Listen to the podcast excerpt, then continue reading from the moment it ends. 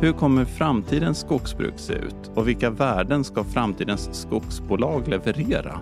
Det är några frågor som vi ska diskutera idag i dagens avsnitt av Den digitala skogen. Denna podd är en del av forskningsprogrammet Mistra Digital Forest. Jag heter Sverker Danielsson och jag är programchef för Mistra Digital Forest. Och idag så har jag förmånen att prata med två personer eh, viktiga i programmet. Först Erik Wilén, idag på Stora Enso, tidigare på Skogforsk och mycket engagerad i utformning av det här programmet eh, och även genomförandet av ett av arbetspaketen som handlar om eh, ökad precision i skogliga åtgärder och effektivt skogsbruk. Välkommen Erik! Tack!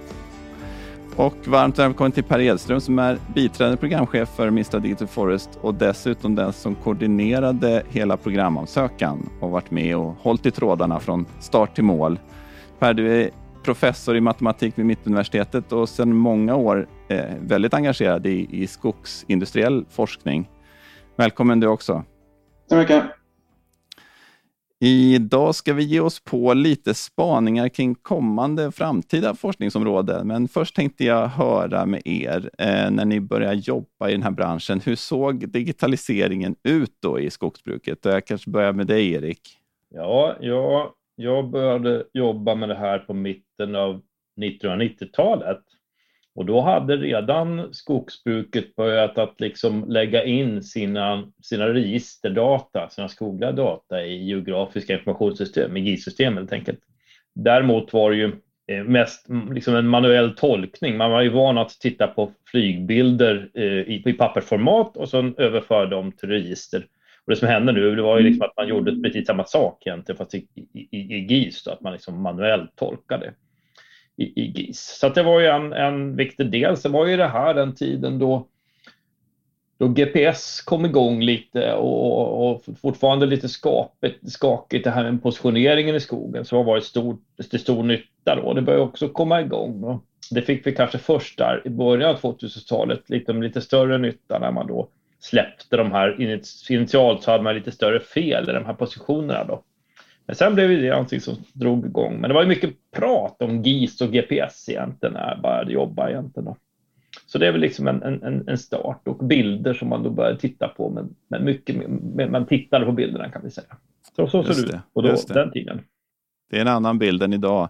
Och Per, du har inte eh, jobbat i skogsbruket på det viset, men, men hur tänker du kring den frågan? Nej, precis. Skogen har ju varit en del av mitt liv sedan jag var liten, men jag har ju jobbat med skogsindustrifrågor väldigt länge och med de här skogliga frågorna bara på senare år. Eh, men däremot kan jag göra en annan reflektion om jag bara tänker på min pappa, vilket ju inte heller är så länge sedan. Han jobbade i skogen med timmersvans, stocksåg och häst. Eh, ja. Och det ger också en typ av perspektiv som faktiskt inte är så länge sedan, men som låter som Hedenhös. Det är intressant. Ja, verkligen, verkligen. Ja, spännande. Det har hänt mycket och eh, det är mycket, på, eh, som, eh, mycket som händer fortfarande. Eh, eh, om vi tänker på sen dess, vilken utveckling, eh, om du skulle beskriva det Erik, vilken utveckling har du sett i, i branschen från det du, den bild du, du målade upp här nyss? Ja, men om man, om man hänger på lite på det du pratade om Per, så var när jag, när jag började, jag är inte heller så att säga sedan det här 90-talet då, då, då var det ju oftast det liksom kanske Eh, eh, maskiner som hade liksom separata processer som både liksom först, det var liksom olika aggregat på tvågreppsskördare pratar man om. En, en, en, en aggregat på skogsmaskinen som liksom fällde och en annan som kvista och sådär. Så det var liksom ett annat maskinsystem som fanns. Så där kan man uppleva att de liksom har blivit mera liksom de är mycket mer avancerade, men de upplevs som lite enklare med liksom en arm som fäller och går ut och fäller trädet. Så det är den utveckling på maskinsidan som har har kommit. Sen, gäller, och sen har det blivit, storleken har ju förändrats lite sånt där. Va? Går vi tillbaka till det här området som, som mer handlar om, om digitala data, då, då tror jag att det, det, som har hänt mycket sedan dess, det är ju att man har haft den fjärranalysen då, det vill säga både nyttjandet av flyg och satellitbilder och, och flygburen laserskanning. Det är något som har revolutionerat skogsbruket tillsammans med det jag pratade om som hände på 1990-talet. Så det där har varit, fått ett väldigt stort genomslag. Och det har också lett till att man har kunnat på ett annat sätt inte bara titta på datat utan också kunna analysera datat och få fram lite mer så kallade, jag kallar dem för förädlade data, det vill säga att man har använt de här datat man samlat in för att kunna göra någonting, göra någonting som är mera anpassat för skogsbrukets behov, exempelvis det här med olika typer av markfuktighetskartor som produceras, eller skogliga skattningar, så att det har kommit, vi har fått de här, jag kallar dem, de här förädlade datorna har kommit ut i praktiken. Så det är en del och sen tycker jag hela den här mobiliteten har ju hänt någonting enormt med. Vi, vi, det fanns ju en tid när jag började på 1990-talet, då, då kom ju mobilerna i, nästan i var mans hand. Men, mm. men ifrån till att då enbart ringa på telefonerna så har ju liksom användningen av det som hände på senare delen av 2000, 2000-talet, 2005-2010, när man började få de här smarta telefonerna. Och den har ändrat liksom sättet att jobba under de här åren har ju varit en, en, en jätteförändring, vågar jag påstå. Så det är väl några av de punkter jag tycker man kan lyfta upp. Ja, ja, ja verkligen. En enorm, enorm förändring. Ju. Eh, per, vad säger du utifrån en förändringsresa som du har varit med om? Ja, precis. Och likadant där har jag ju bara jobbat några år med skogsbruksfrågor, men bara med att titta på, på mitt eget arbetsliv. Mitt första ingenjörsjobb, eh, och det var ett high-tech-jobb på ABB. Mm det var, min chef han var den enda som hade mobiltelefon. Eh, jag var en av de första som fick egen dator och ingen hade e-post. Eh, internet som tillgång som en anställd kom efter flera år.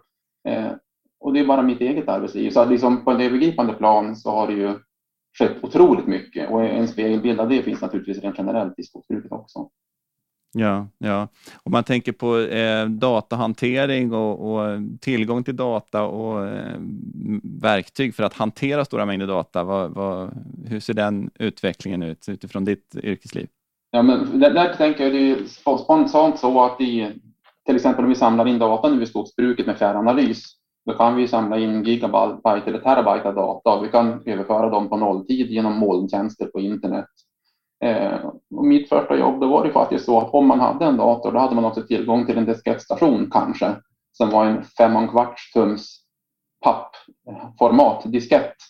Man fick väl in några kilobyte och då kunde man lägga in det så fick man bära eller posta den till någon annan.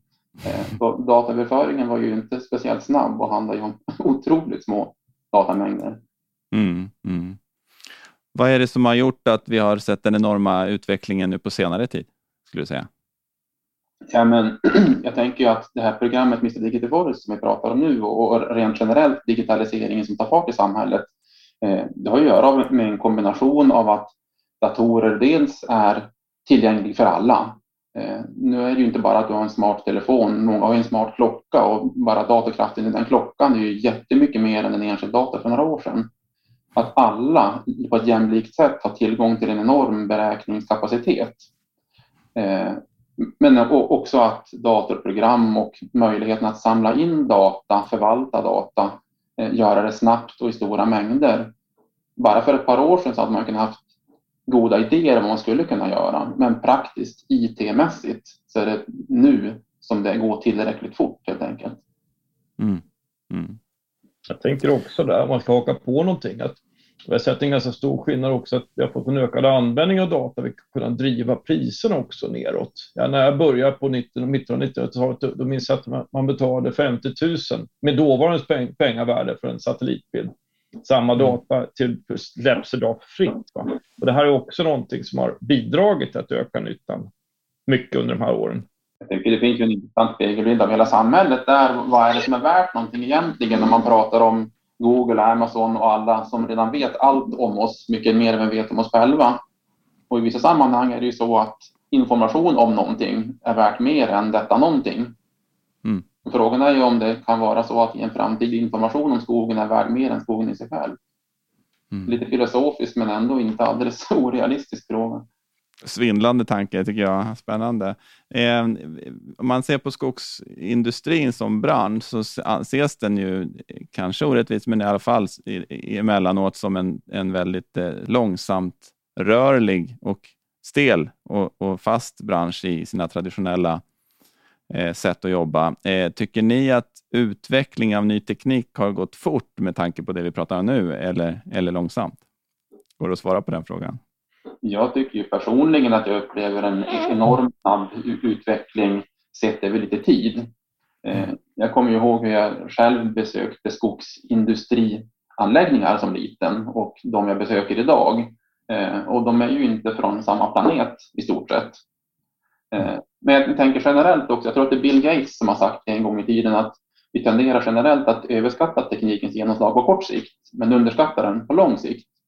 Mm. Och det tror jag är sant, att när man än sitter och tänker på vad som är möjligt, eh, då tror man att ja, men om ett år då skulle vi kunna. Nej, det kommer vi inte alls att kunna om ett år.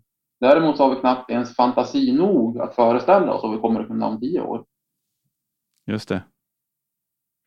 Det, ligger Erik, mycket, mycket, ja, men det ligger mycket i det, det Per också, för att eh, vissa, vissa delar har upplevts som att varit ganska långsamt, men det är sådana här industri, industriprocesserna är ju liksom en, en, en, en del som man liksom vill säkra att det fungerar och man vill byta när det blir effektivare liksom och kanske inte bara drivas av att det är någon ny teknik som kommer.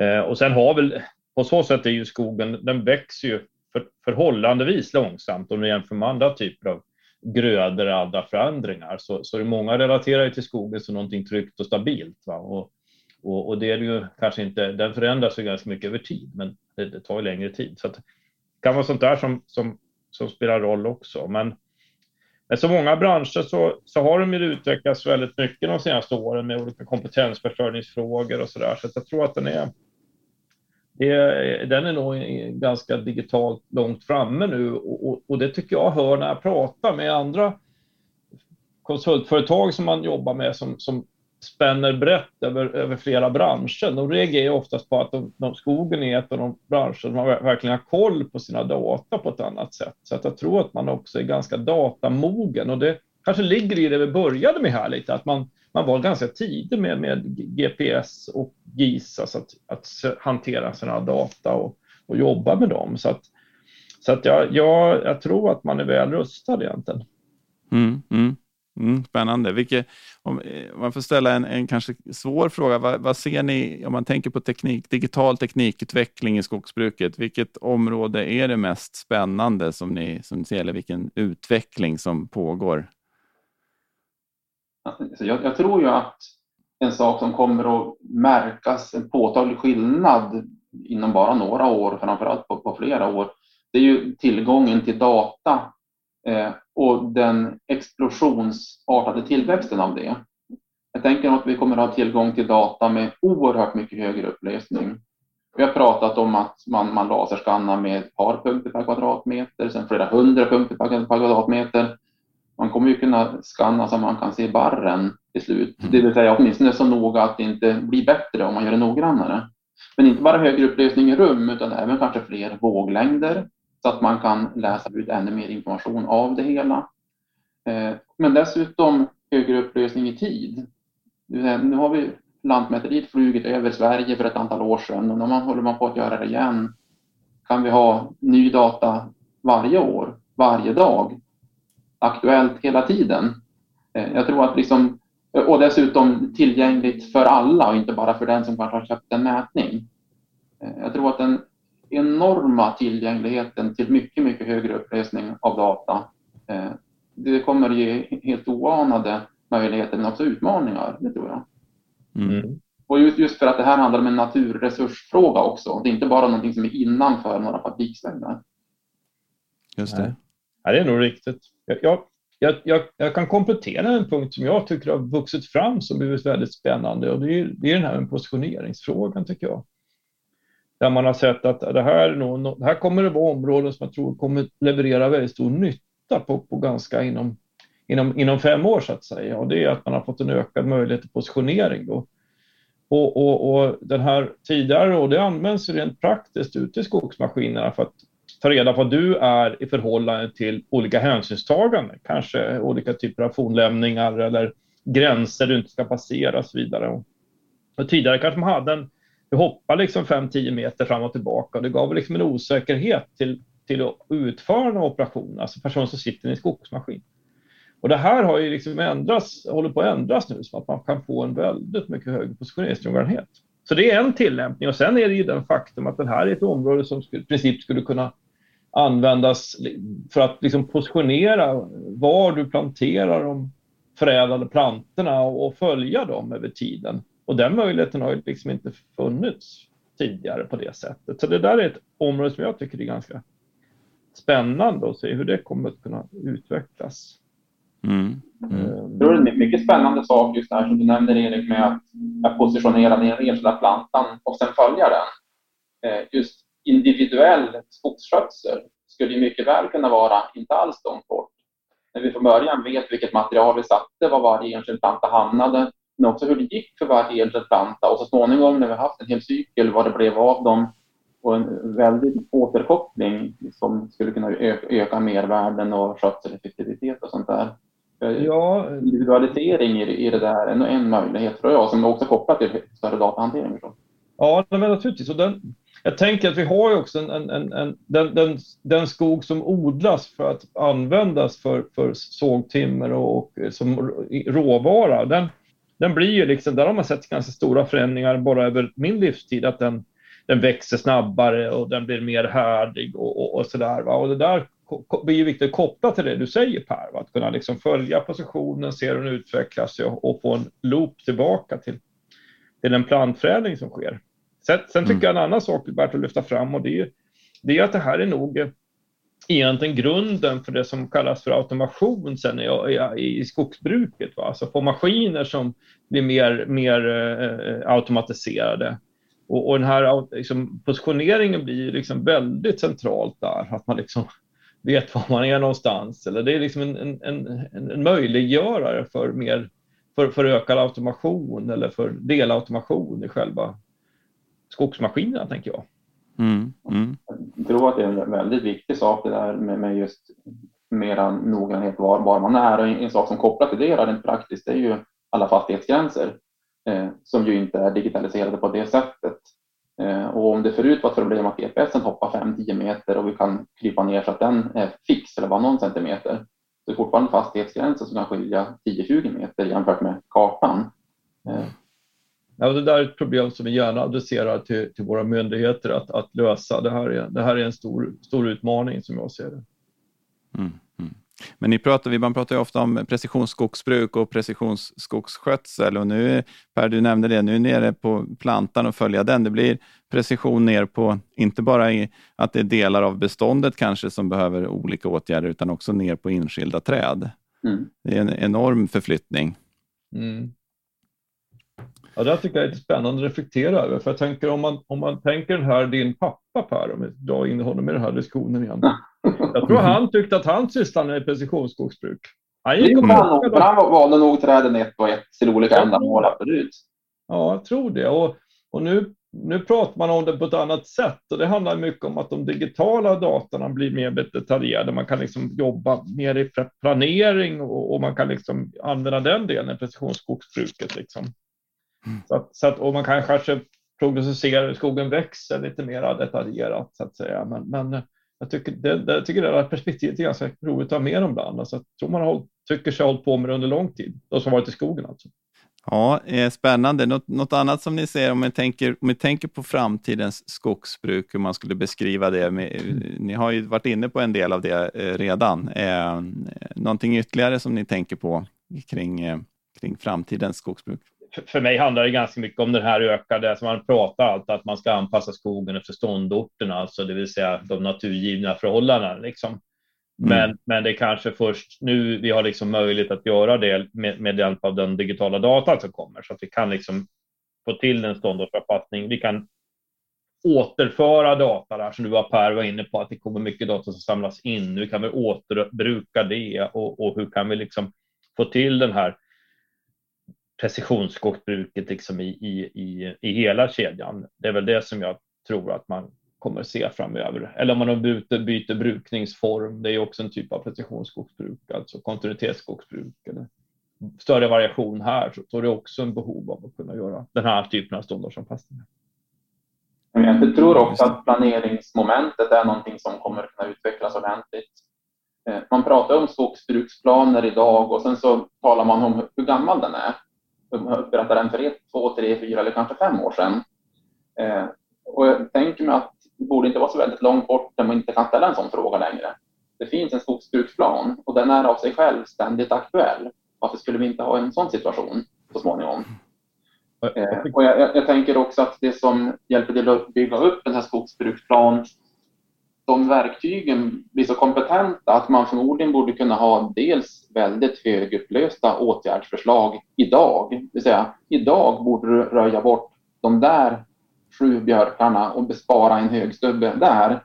Eh, men i samma verktyg också få väldigt långsiktiga scenarieanalyser som inkluderar både övergripande risk och fler värden än produktionsvärden i skogen. Och att allt det där skulle kunna finnas tillgängligt i liksom levande skogsbruksplaner. Det, det tänker jag är fullt möjligt faktiskt. Mm. Det, det, det, tror jag också. Enormt, enormt spännande. Eh, eh, ni är ju båda eh, djupt engagerade, framförallt Per kanske, men också Erik, i forskningsprogrammet Mistra Digital Forest. Eh, vad förväntar ni er att se inom programmet den kommande fyraårsperioden? Ja, det är väl bättre att kanske Per kommenterar lite mer djupare, men jag tänker ändå att vi, vi hade ett sånt här Mistra, ett sånt här program som forskningsprogram har jobbat, så är det ju ofta två perioder där man vill komma i period två att lyckas att föra ut med resultat ut till branschen. Och det där är naturligtvis någonting som alla säger att man alltid vill ha gjort, men jag tror att det är också viktigt att man i, i de här fasen kommer att lyckas med det. Och det handlar ju om att man de här typerna med detaljerade beslutsstöd som man jobbar med, att man, man, man engagerar användarna och att de kommer ut ordentligt. Och eh, man kanske kommer en bit längre också vad gäller det här med, med eh, skogsmaskinernas automation, att det är där man, man känner tydligt efter de här åren att det här är en fullt rimlig väg som vi har börjat på och staka vidare på. Det är väl några delar, alltså att man fångar digitaliseringsmöjligheter. Det, det är så många möjligheter, man måste ändå liksom börja fånga in några, tänker jag. Men mm. du har säkert lite mera tankar där, Per? Ja, jag tänker man kan i alla fall vara lite mer konkret då, för att det här programmet det är ju redan designat på det pågående forskning och som du säger, vi vill få ut i implementering. Det betyder ju att eh, de här högtflygande sakerna finns ju inte de närmaste åren, men jag tänker man kan ändå illustrera de områden där det rent konkret kommer att finnas saker tillgängligt aktivt i skogsbruket för enskilda skogsägare eller för, för företag. Och en tänker jag är kopplad till just fjärranalysdata eh, för den insamlingen, den, den finns, den pågår, den kom, kommer att öka. Eh, men den är meningslös i sig själv om man inte kan använda data på något sätt. Det behövs eh, metoder som tolkar de här data och de metoderna behöver bli bättre så att den information man får ut dels blir bättre i sig själv men också ge mer ny kunskap. Eh, ett exempel på det är att man alldeles nyligen börjar kunna särskilja trädindivider, att man kan börja eh, identifiera trädslag från sådana här data. Att kunna få ut mer typer av information och bättre information. Det är ett område.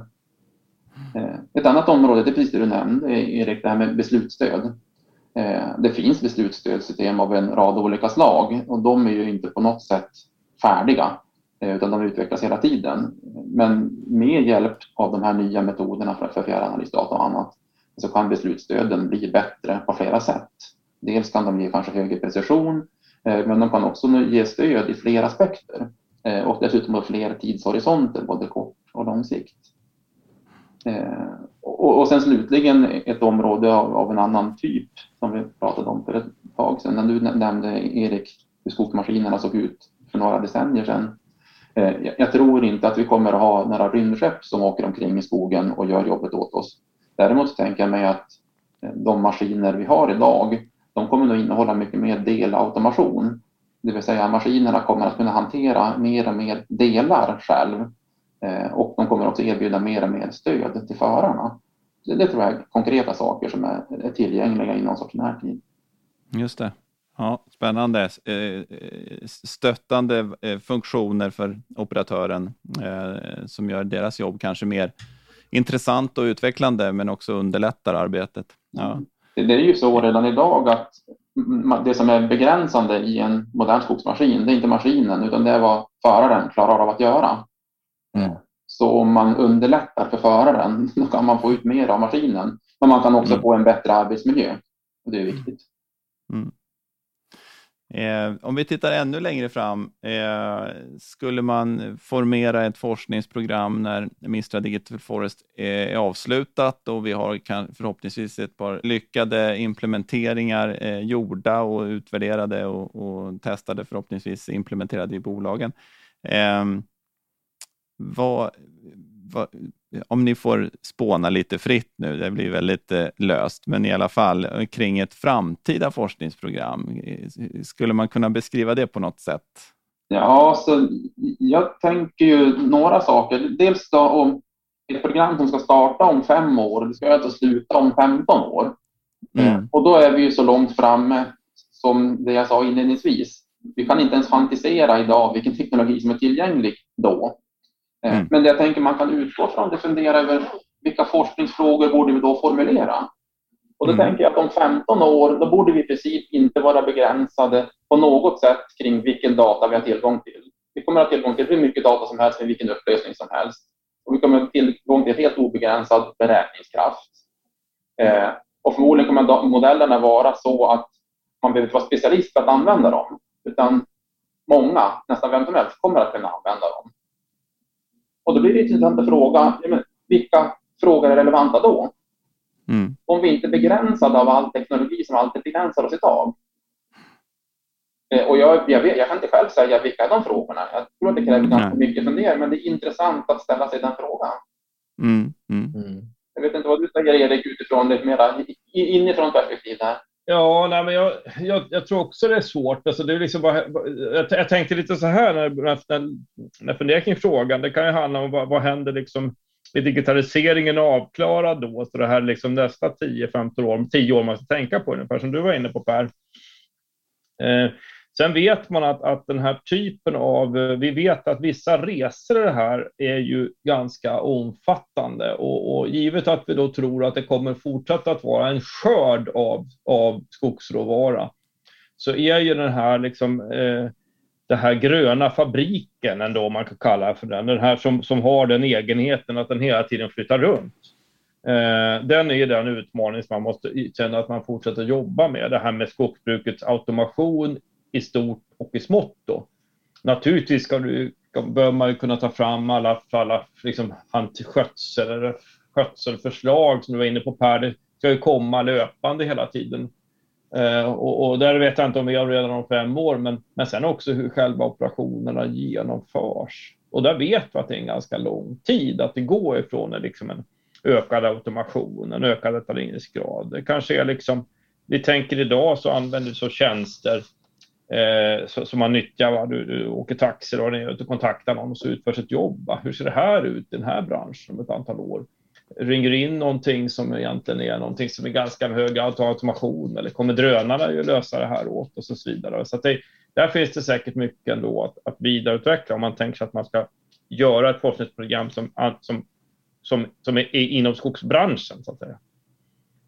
Så att mm. den, det, det, är väl, det är väl några delar och sen har vi den hela delen som släpa lite eller som man får jobba lite med. Och det är det här hur, hur, egentligen, hur påverkas vi som människor och organisationer av de här förändringarna? Där det är, är svårt och det går långsamt. Det är, det är svåra frågor. Va? Hur, hur, hur människor och mm. organisationer påverkas av, av digitalisering och de här förändringarna. Och för att möta och utveckla det här så, så finns det ett stort behov tror jag eh, framledes mm. också.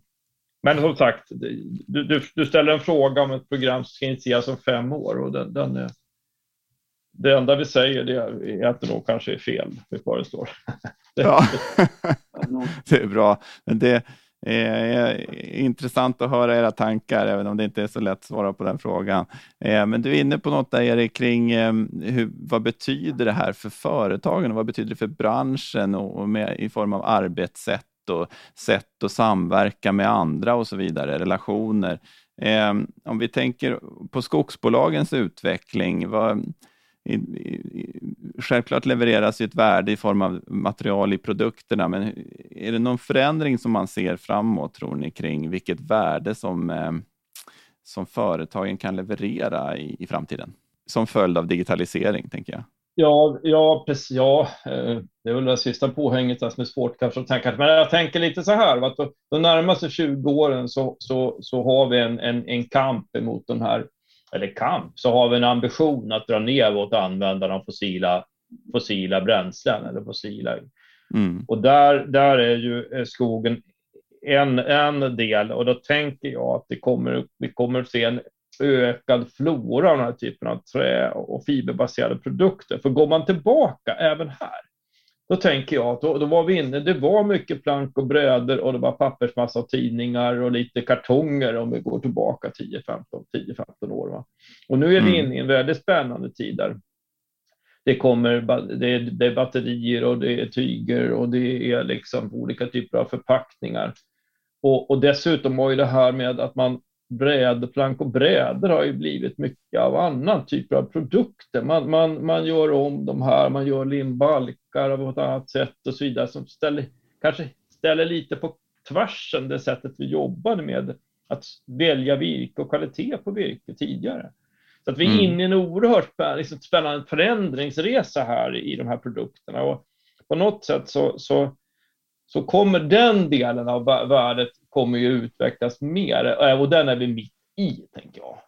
Sen mm. har vi den andra frågan om det, vilka andra värden som, som dyker upp och det är ju det här med, det kommer ju, liksom tänker man lite här med, med, hur man ska fånga kol och de här delarna som också dyker upp naturligtvis att man närmar sig energisidan då också. Så att det, mm. där, det, det, finns en bred palett och den kanske blir bredare framöver. Det är väl något, någon typ av spaning i varje fall. Men vad säger du Per? Ja, jo, men jag tänker också att det finns en palett. Dels tänker jag att vi är ju inne i digitaliseringens utveckling och det innebär att det kommer att ske en fortsatt sån utveckling ett tag. Så jag tror att vi kommer att ha ett antal riskbenägna teknikstartups som kommer att prova allt möjligt, oavsett om det må vara drönare eller beräkningsmodeller eller annat. Vissa av dem kommer att bli bra och köpas upp av de stora bolagen. Eh, det tror jag är en liksom teknikutvecklingsresa som kommer att ske. Eh, sen tror jag att begreppet spårbarhet kommer att vara viktigt för de stora bolagen eller de stora skogsägarna. Eh, det kommer att vara ett säljargument i slutändan att kunna veta exakt varifrån den här pinnen i stolsryggen kom eh, och så vidare. Och kan man återföra data så kan man lära sig om vad, var växer bäst för vissa ändamål. Man kan få ett mera optimalt värdeutbyte och man kan väldigt konkret se lagret stå ute i skogen. Inte bara veta att jag har så många tusen kubikmeter utan att jag har just det trädet som kommer att kunna lämpa sig för det här.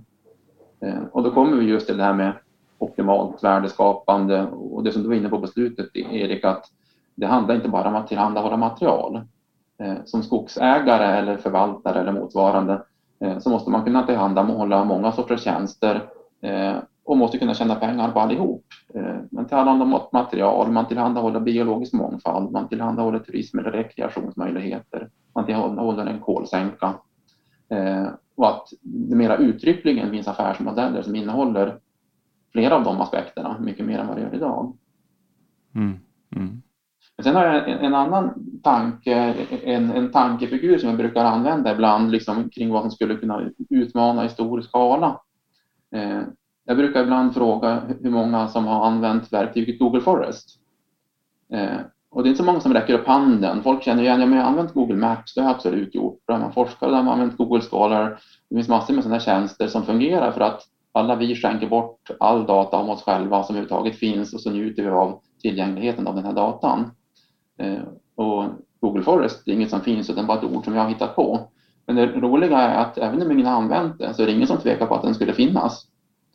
Eh, och tankefiguren som jag leker med där, det är ju en jämförelse med till exempel Uber för taxitjänster. Eh, när, nu har ju den inte tagit över all världens taxiverksamhet såklart, men där den finns så är det ändå så att eh, de som kör taxibilarna har nästan slavliknande kontrakt och de som tidigare taxibolagen, taxiväxlarna, finns inte längre. Och I stort sett så är det ett straff att äga en taxibil och att köra den. Och de enda som tjänar pengar, det är de som förvaltar data. För de vet allt om vem som har åkt vilken taxi, vem som körde, vart de åkte, vad de betalade och så vidare. Och skulle det kunna bli en information eller en situation i framtiden där någon jätteaktör har all tänkbar information om skog och dess produkter och rubb och stubb och det i slutändan är straff att äga och förvalta den. Eh, dit vill vi ju inte komma naturligtvis. Eh, men jag tror att det är bra att tänka den där tanken lite grann för att något som behöver utmana de stora skogsbolagen det är ju faktiskt att se till att man själv står kvar där. Och att inte ett tänkt Google Forest tar över all pengatjänande förmåga från branschen. Mm. Man har också inte bara koll på sina materialflöden utan också på sina informationsflöden. Mm. Ja. Väldigt intressant att höra er och det är ett komplext system idag och jag förstår att ni tänker att det kommer att utvecklas och bli ännu mer komplext imorgon. Eh, väldigt eh, roligt att eh, höra era tankar kring detta. Eh, stort tack för eh, enormt engagemang och, och eh, önskar er en fortsatt trevlig dag. Tack för det. Tack så mycket. Tack så mycket.